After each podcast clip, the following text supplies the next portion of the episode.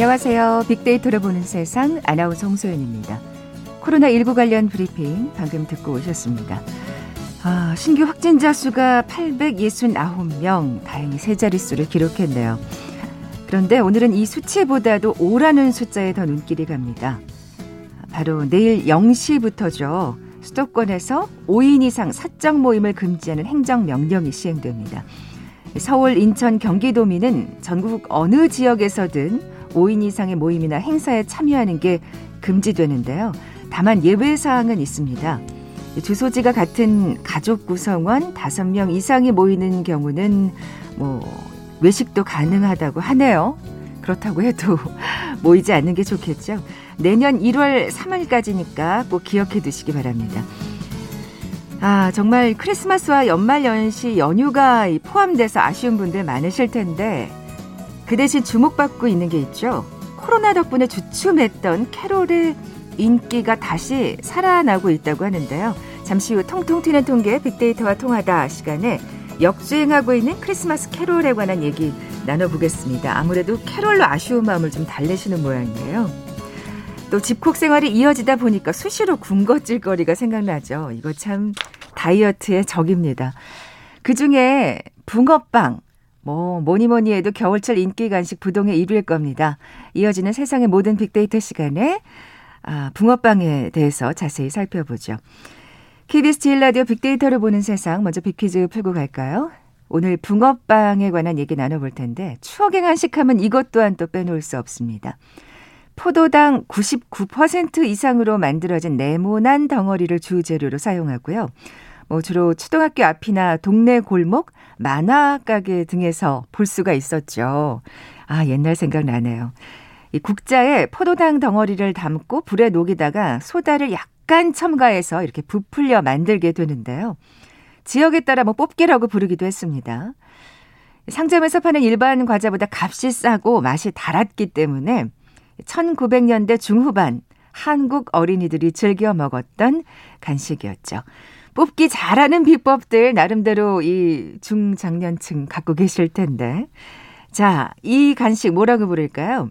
보기 드립니다. 1번 쫀득이, 2번 꽈배기, 3번 달고나, 4번 4번 라면 땅. 오늘 당첨되신 두 분께 빅데이터를 보는 세상 로고가 있는 면 마스크 선물로 준비하고 있습니다. 휴대전화 문자 메시지 지역번호 없이 샵 9730, 샵 9730. 짧은 글은 50원, 긴 글은 100원의 정보 이용료가 부과됩니다. KBS 라디오 어플 콩은 무료로 이용하실 수 있고요. 유튜브로 보이는 라디오로도 함께 하실 수 있습니다. 방송 들으시면서 정답과 함께 다양한 의견들 문자 보내주십시오.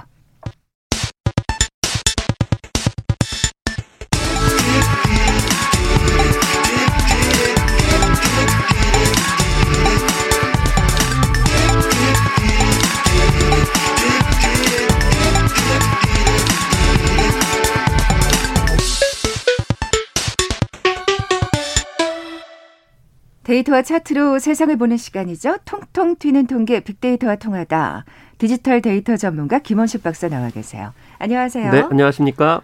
코로나 덕분에 캐롤의 인기가 다시 살아나고 있다. 네, 근데 그렇습니다. 진짜 정말 주변에서 캐롤 많이들 듣고 계시더라고요. 네, 네, 그래서 아무래도 이제 집콕이 많아지고 그런 상황이기도 하고요. 또 연말 상황에서 좀 이 코로나19에 좀 우울하고 코로나 블루라는 현상도 있기 때문에 네, 네. 즐거움과 네. 힐링을 찾으려는 어떤 그런 마음 때문이 아닌가. 특히나 캐롤 같은 경우는 좀 신나잖아요. 밝고요. 희망적이기 음. 때문에 그런 점에서 캐롤에 대한 어, 선호도가 높다. 그리고 지금 뭐 대외적인 어떤 행사보다는 집에서 좀 많이 들으시기 때문에 네, 이런 네. 점들이 인터넷에도 반영이 되고 있는 것 같습니다.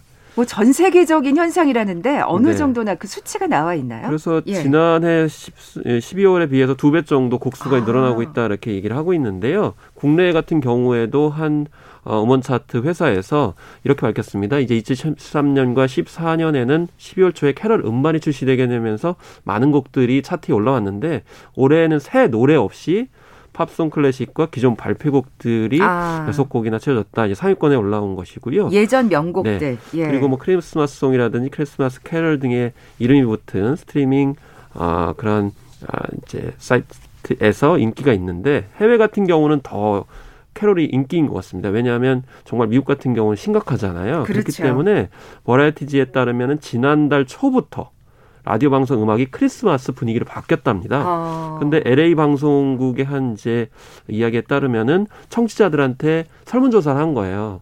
그래서 일찍 좀 크리스마스 음악, 어, 크리스마스 음악을 틀면 어떻겠느냐라고 음. 했더니 청취자들이 다 좋아하셨다는 거죠. 그렇기 때문에 이제 지난달부터 크리스마스 음악이 캐럴이 해외에서는 주목을 받았고 그래서 유튜브에서는 지나가던 산타도 듣고 간다는 크리스마스 캐럴 등의 제목으로 다양한 캐럴들이 예. 주목을 받고 있다. 그래서 인터넷과 라디오의 또 그런 상호 영향 관계도 이 캐럴의 어떤 부활, 역주행의 하나의 원인이 아닌가 음, 싶습니다. 네, 그래서 그런가요? 빌보드 차트에도 막 캐롤이 옛날 캐롤이 막 올라오고 있더라고요. 그렇습니다. 그래서 머라이어 캐리의 캐롤이잖아요. 예. 야 이게 아, 지금 발표된 지 얼마나 됐죠? Christmas Is You라고 하는 예, 예. 야, 이런 곡인데 1994년에 출시가 됐잖아요. 그래서 26년 6년 된 그런 노래가 지금 빌보드 Hot 100의 1위를 차지해서 방탄소년단은 약간 아쉽게 됐습니다. 아, 아니 근데 정말 저는 이 소식 보고 눈을 다시 한번 이렇게 봤다니까. 아니 이게 다시 1위라고 하면서 많은 그렇습니다. 분들이 놀라셨을 것 같아요. 그리고 이 네. 노래뿐만이 아니고요. 네네. 네. 뭐 호세 펠리시아노의 음, Feliz Navidad 같은 경우 아 그건 진짜 정말 클래식이죠. 네, 1970년에 나왔는데 이게 10위에 올랐고요. Rockin' Around the Christmas Tree 같은 경우에도 3위 이렇게 올랐습니다. 바비 헬름스의 Jingle Bell Rock 같은 경우도 5위. 또 앤디 윌리엄스의 노래 같은 경우에도 6위를 차지했는데 50위권까지 넓혀보면은 무려 20여 곡이 캐롤로 채워진 그런 상황이기 절반이네요. 때문에요. 예. 영국도 마찬가지입니다. Official 싱글 차트에서 머라이어 캐리의 곡이 1위, Wham의 Last Christmas가 2위를 차지하는 등 전 세계적으로 아. 캐롤이 정말 많은 위안을 줄 줄이야 작년에는 정말 미처 몰랐습니다. 네. 크리스마스 하면은 생각나는 곡이 1, 2위였군요. 영국에서는. 네, 저희 같은 경우에도 진짜 All I Want for Christmas is You랑 네. Last Christmas가 진짜 인기가 많잖아요. 맞습니다. 네. 머라이어 캐리의 캐롤에 숨겨진 에피소드가 있다면서요. 그래서 사실 당시 음반사 같은 경우에는 크리스마스 앨범을 내야 한다고 이제 머라이어 캐리가 얘기하니까 자기는 잘 모르겠다라고 했습니다. 근데 아. 이게 정말 이렇게까지 될 줄은 이렇게 효자 효자 음반이 될 정말 줄. 경제적으로 굉장히 도움이 될 거라고 아, 생각이 그러니까요. 드는데요. 그런데 당시에는 인기가 있음에도 불구하고 빌보드 핫 100 차트에 올라가지 못했다고 합니다. 왜냐하면 핫 100 차트는 싱글곡만 올라가게 됐죠. 아, 그래서 그래요? 앨범 수록곡은 싱글 차트에 진입할 수 없었는데 98년에서야 순위에 진입할 수 있었고요. 어쨌든 이번에 1위를 차지한 그런 상황이 됐습니다. 예, 예. 지금 뭐 효자 노래다 예. 막 이런 얘기를 했는데 그러니까 성탄 연금이라는 표현을 합니다. 아니 그러니까 정말 매년. 이렇게 되면 가수들이 조금 캐롤 덕분에 좀 음원 수익을 좀 올릴 수 있는 건가요? 그래서 영국의 더 선이라는 매체가 있죠. 여기에서 올해 팝스타들은 엄청나게 많은 급여를 받는다 이렇게 얘기를 어, 하면서 사실이군요. 예, 그래서 연간 수익 상위 10개의 크리스마스 캐롤을 공개를 했습니다. 그래서 1위는 예, 우리나라 돈으로 한 7억 5천만 원 정도로 추산되는 슬레이드의 Merry Xmas Everybody입니다. 우리하고는 약간 차이가 있는데 네네. 1973년 곡이고요. 아, 그렇군요. 2위는 아까 말씀드린 Wham의 Last 아, Christmas입니다. 아, 84년 음. 곡인데 우리나라 돈으로 한 6억 9천 7백만 원 정도 가져갈 것이다. 이렇게 얘기를 하고 있는데 이 테일러 스위프트라든지 아리아나 그란데가 리메이크를 했는데 Wham의 곡을 뛰어넘지 못한 그런 상황이어서 영원한 고전이다라는 그러네요. 생각이 들고 또 Last Christmas라는 영화가 또 있죠. 그리고 3위는 The Pogues의 예, 이제 곡인데요. 이게 한화로 한 5억 정도 이렇게 어 이제 벌어줄 것이다 이렇게 얘기를 하고 있고 정작 4위의 머라이어 캐리의 이 캐롤 같은 경우는 한 5억 원 정도 수익을 음. 올릴 것이다 이렇게 얘기를 하고 있는데 아마 영국이기 때문에 그런지는 모르겠습니다만은 미국의 사정은 예. 또 다를 것 같고 또 우리나라에서도 워낙 머라이어 네. 캐리가 단연 선두기 때문에 그렇습니다. 우리 가수들의 캐롤도 좀 얘기를 해볼까요? 그렇습니다. 그래서 음. 이뭐 이번에는 좀 인상적이었던 것이 예전에 보면은 이제 예능 인이라든지 개그맨들이 캐롤을 많이 취입을 하는데요. 달릴까? 이게 예능인이라고 할 수 있을까요? 펭수의 네. 캐롤이 또 이번에 아, 출시가 되면서 예, 예. 또 순위권에 올라왔고요. 대표적으로 이제 캐리스, 어, 크리스마스 캐롤송에 어, 들어가는 노래는 아이유의 미리 메리 크리스마스, 맞아요. 성시경, 박효신 등의 크리스마스니까도 있고요. 여기에 시아의 Snowman 그리고 엑소의 첫눈 또 보아의 메리크리 이렇게 국내 곡들도 연금송으로서 음. 대표적으로 성탄절에 찾아오고 있고 이번에도 역주행을 계속하고 네. 있습니다. 시아의 Snowman 이 호주 가수인데 이 노래도 역시 정말 크리스마스 시즌만 되면 항상 네. 그 차트에 올라오는 정말 성탄 연금입니다. 그렇습니다. 자, 그 아까 그 요즘 캐롤이 정말 많이 들린다 얘기를 하셨는데 사실 작년이나 재작년 같은 그렇지 못했어요. 왜냐하면 네. 이게 또 저작권이 걸려가지고 함부로 틀질 못했었잖아요. 그 저작권에 관련돼서 좀 잘못 알려진 부분도 있고요. 또 아, 관련 이 저작권 단체에서 확실하게 기준을 이제 발표를 해서 올해는 좀 잘 들으셔서 매장에서 많이 틀으셨으면 좋겠는데. 아 그럼 좀 예. 뭔가 안내를 해주시죠. 그래서 예. 일반 음식점이나 전통시장, 의류점, 화장품 판매점은 저작권법 시행령에 따라서 저작권료 납부 대상이 아닙니다. 그래서 아. 이 업소들에서는 마음껏 캐럴을 틀으셔도 되고요. 이걸 잘 모르셨던 네. 분들도 계실 거예요. 다만 네. 이제 일반 음식점이나 전통 시장에서 캐럴을 잘 안 드시기 때문에 그런 것 같은데요.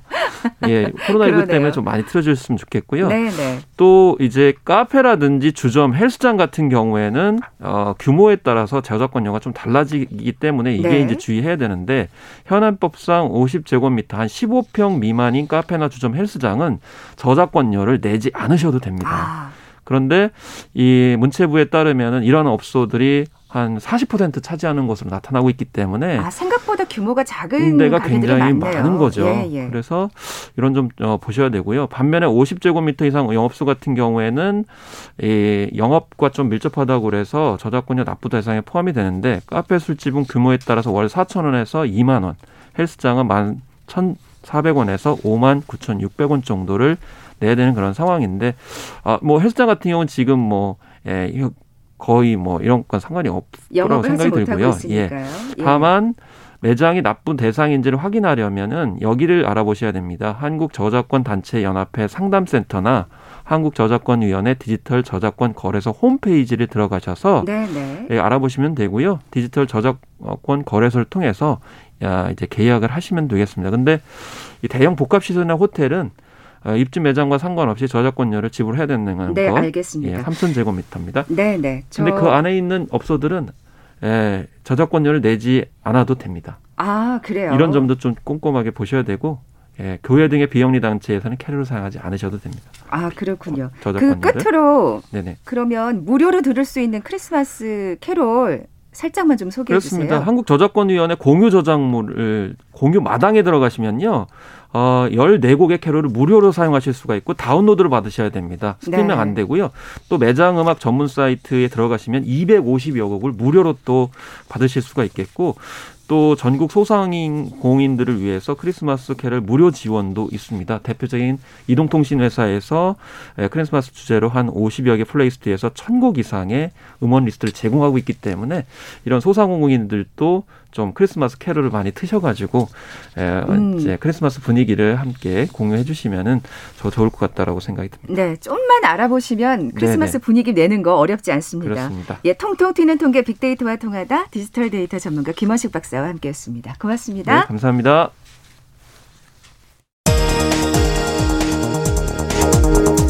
헤드라인 뉴스입니다. 정부가 연말연시에 모임과 여행이 크게 늘어나 감염이 확산할 위험에 대비해 전국적으로 스키장과 스케이트장 등 겨울 스포츠 시설은 집합 금지하고 정동진 등 주요 관광 명소도 폐쇄하는 방역 강화 대책을 발표했습니다. 서울시는 오늘부터 코로나19 확진 후 병상을 대기하고 있는 환자를 위한 병상 대기자 의료 상담 시스템을 가동합니다. 유럽연합이 미국 제약사 화이자와 독일 바이오엔테크가 공동 개발한 코로나19 백신 사용을 공식 승인했습니다. 조 바이든 미국 대통령 당선인은 화이자 백신을 공개적으로 접종했습니다. 윤석열 검찰총장이 정직 2개월 징계에 불복해낸 집행정지 신청 사건의 법원 신문기일이 오늘 오후 열립니다. 오늘부터 신임 장관 인사청문회가 시작된 가운데 국민의힘이 변창흠 국토교통부 장관 후보자에 대해 자진 사퇴를 촉구했습니다. 홍남기 경제부총리가 이달 들어 전세시장 상승폭이 일부 축소됐고 매매시장은 재건축 기대감이 고조된 단지와 중저가 단지 등을 중심으로 소폭 상승하는 추세라고 밝혔습니다.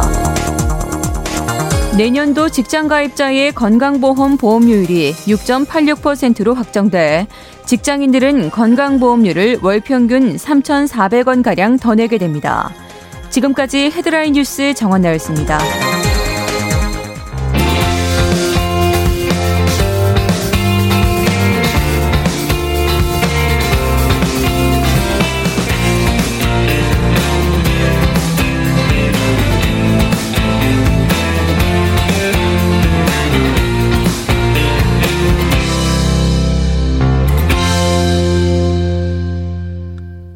궁금했던 모든 화제와 이슈를 빅데이터로 분석해보는 시간이죠. 세상의 모든 빅데이터. 마이테이스트 민지영 대표 나와 계세요. 안녕하세요. 네, 안녕하세요. 네, 빅퀴즈 다시 한번 내주세요. 네, 붕어빵과 더불어서 추억의 인기 간식인 이것을 맞춰주시면 됩니다. 국자에 포도당 덩어리를 담고 불에 녹이다가 소다를 약간 첨가해서 부풀려 만들게 되는 건데요. 음. 주로 초등학교 앞이나 동네 골목, 만화 가게 등에서 만들었습니다. 이것은 무엇일까요? 1번 쫀득이, 2번 꽈배기, 3번 달고나, 4번 라면 땅. 네, 오늘 당첨되신 두 분께 빅데이터로 보는 세상 로고가 있는 면 마스크 드립니다. 휴대전화 문자 메시지 지역번호 없이 샵 9730, 짧은 글은 50원, 긴 글은 100원의 정보 이용료가 부과됩니다. 방금 전에 4256님이 문자 주셨는데 집에서 요거 해먹다가 국자를 태워서 엄마에게 엄청 혼났던 기억이 있으시다고. 이거 진짜 누구나 다 엄마한테 한 번씩 혼나셨을 것 같아요. 자, 뭐 이것도 겨울이 생각나면 되면 생각나는 간식입니다만 붕어빵이 뭐니 뭐니 해도 가장 먼저 떠오르는데요.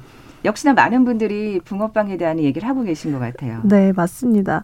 겨울 간식의 연관어 순위를 보면은 부동의 1위가 바로 붕어빵입니다. 음. 뭐 어떤 특이한 점도 하나 없고요. 귤이나 호빵, 고구마도 사실 겨울 간식의 대명사라고 볼 수 있지만 이들을 가뿐히 제치고 항상 그 겨울 간식 1위를 차지하고 있는데요.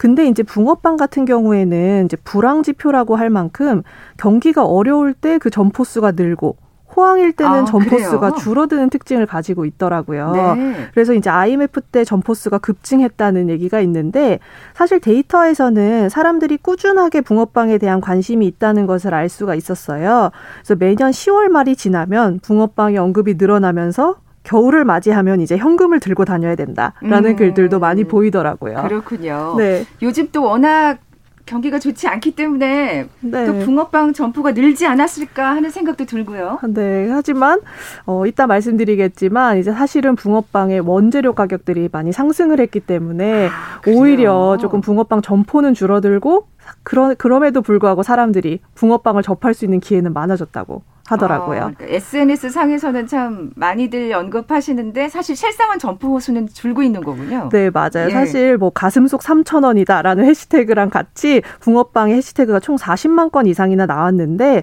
사실 포털에서는 해가 갈수록 붕어빵의 언급이 줄어들고 있어요. 아. 그게 이제 방금 말씀하신 사실 점포가 줄어든 것과 연관이 있을 것 같습니다. 그렇군요. 아쉽네요. 네. 네. 예. 사실은 그 이제 작년 말 통계를 보면은 붕어빵 노점상 중에 20% 가량이 문을 닫았다고 하더라고요. 아. 그게 이제 그 원재료 값이 상승을 하면서 붕어빵 가격이 오르게 됐고 붕어빵 하면 저희가 천 원에 네 개라는 공식이 있을 정도로 예, 했는데 한참 전이에요 이거 맞아요. 이제는 사실은 이제는 천 원이면 두 개 정도 그렇죠, 구매할 수가 그렇죠. 있으니까 네. 소비자들 사이에서 비싸다는 인식이 생기고 아. 이렇게 되니까 수익성이 떨어지면은 이제 점포가 폐업하게 되고 그래서 이제 요즘에는 불황하고 점포 수와의 상관관계는 좀 떨어진 것 같고요. 네. 그래서 이제 붕어빵 언급하는 글들에도 과거에는 붕어빵을 사 먹었다는 그런 일상적인 후기가 많았는데 최근 1, 2년에는 어, 붕어빵을 파는 곳이 도대체 어디인가 이거를 질문하는 아. 글들이 대부분이고요. 예, 예. 오히려 붕어빵을 어떻게 만드는지와 같은 붕어빵 레시피가 증가하는 추세이기 때문에 이제 사람들의 관심의 양상이 좀 달라졌다라고 음, 볼수 있겠습니다. 그러니까 집콕 생활들 하시니까 직접 해 먹으시겠다. 네, 그렇죠. 그렇군요. 네. 아, 저 우리 회사 앞에도 저희 회사 앞에도 네. 사실 붕어빵 파는 분 계시거든요. 아, 그렇구나. 네. 네. 어, 오늘 꼭 사 먹어야겠다는 생각이 꼭 들면서 네. 그 요즘에는 그 안에 있는 소가 달라 다양하더라고요. 네, 그 맞아요. 그 우리 저희 회사 앞에 있는 분도 음. 슈크림도 파시거든요. 네. 팥뿐만이 아니라. 네, 맞습니다. 네. 그래서 사실 뭐 전통의 강자 팥뿐만 아니라 슈크림 그리고 이제는 초코, 피자, 고구마 무스, 뭐 아, 김치까지 아. 그 속에 들어가는 재료가 너무 다양해졌다고 하더라고요. 그리고 뭐 잉어빵이라고 하는 자매품이 생겨가지고 사람들이 붕어빵과 잉어빵의 차이는 무엇인지 이렇게 토론하는 분들도 많이 있고요. 예. 네, 그리고 뭐 크기 같은 경우에도 뭐 미니 붕어빵부터 뭐 대왕 붕어빵까지 선택지가 좀 늘어났는데 아, 말씀해 주신 것처럼 홈쿡의 인기가 늘어나면서 붕어빵도 같이 만들어 먹게 됐어요. 음. 그래서 꼭 주변에 노점상이 없더라도 뭐 에어프라이어에 넣을 수 있는 냉동 붕어빵도 출시가 되고요. 그리고 뭐 가정용에서 붕어빵 기계랑 같이 붕어빵 믹스도 출시가 야. 돼서 사실 인기를 끌고 있어요. 그래서 이제 길거리에서 우리가 쉽게 볼 수는 없게 됐지만 우리한테 더욱더 좀 가까워지기 위해서 붕어빵이 노력하고 있지 않나. 네, 계속해서 국민 겨울 간식으로 남고자 하지 않나 네, 이런 네, 것 같습니다. 그렇군요. 네. 뭔가 세태는 달라졌습니다만 여전히 겨울 간식은 붕어빵이다 이런 네, 생각이 그쵸. 드는데요. 네. 어 그렇게 점포를 잘 만나볼 수가 없어서 그런가요? 붕세권이라는 말까지 생겼다면서요. 네. 그 붕어빵과 역세권이 합쳐진 말이 바로 붕세권인데요. 지하철역에서 도보로 이제 5분에서 10분 내로 갈 수 있는 지역을 사실 저희가 역세권이라고 하잖아요. 네, 네. 그래서 여기서 이제 파생된 말이라고 보시면 되겠습니다.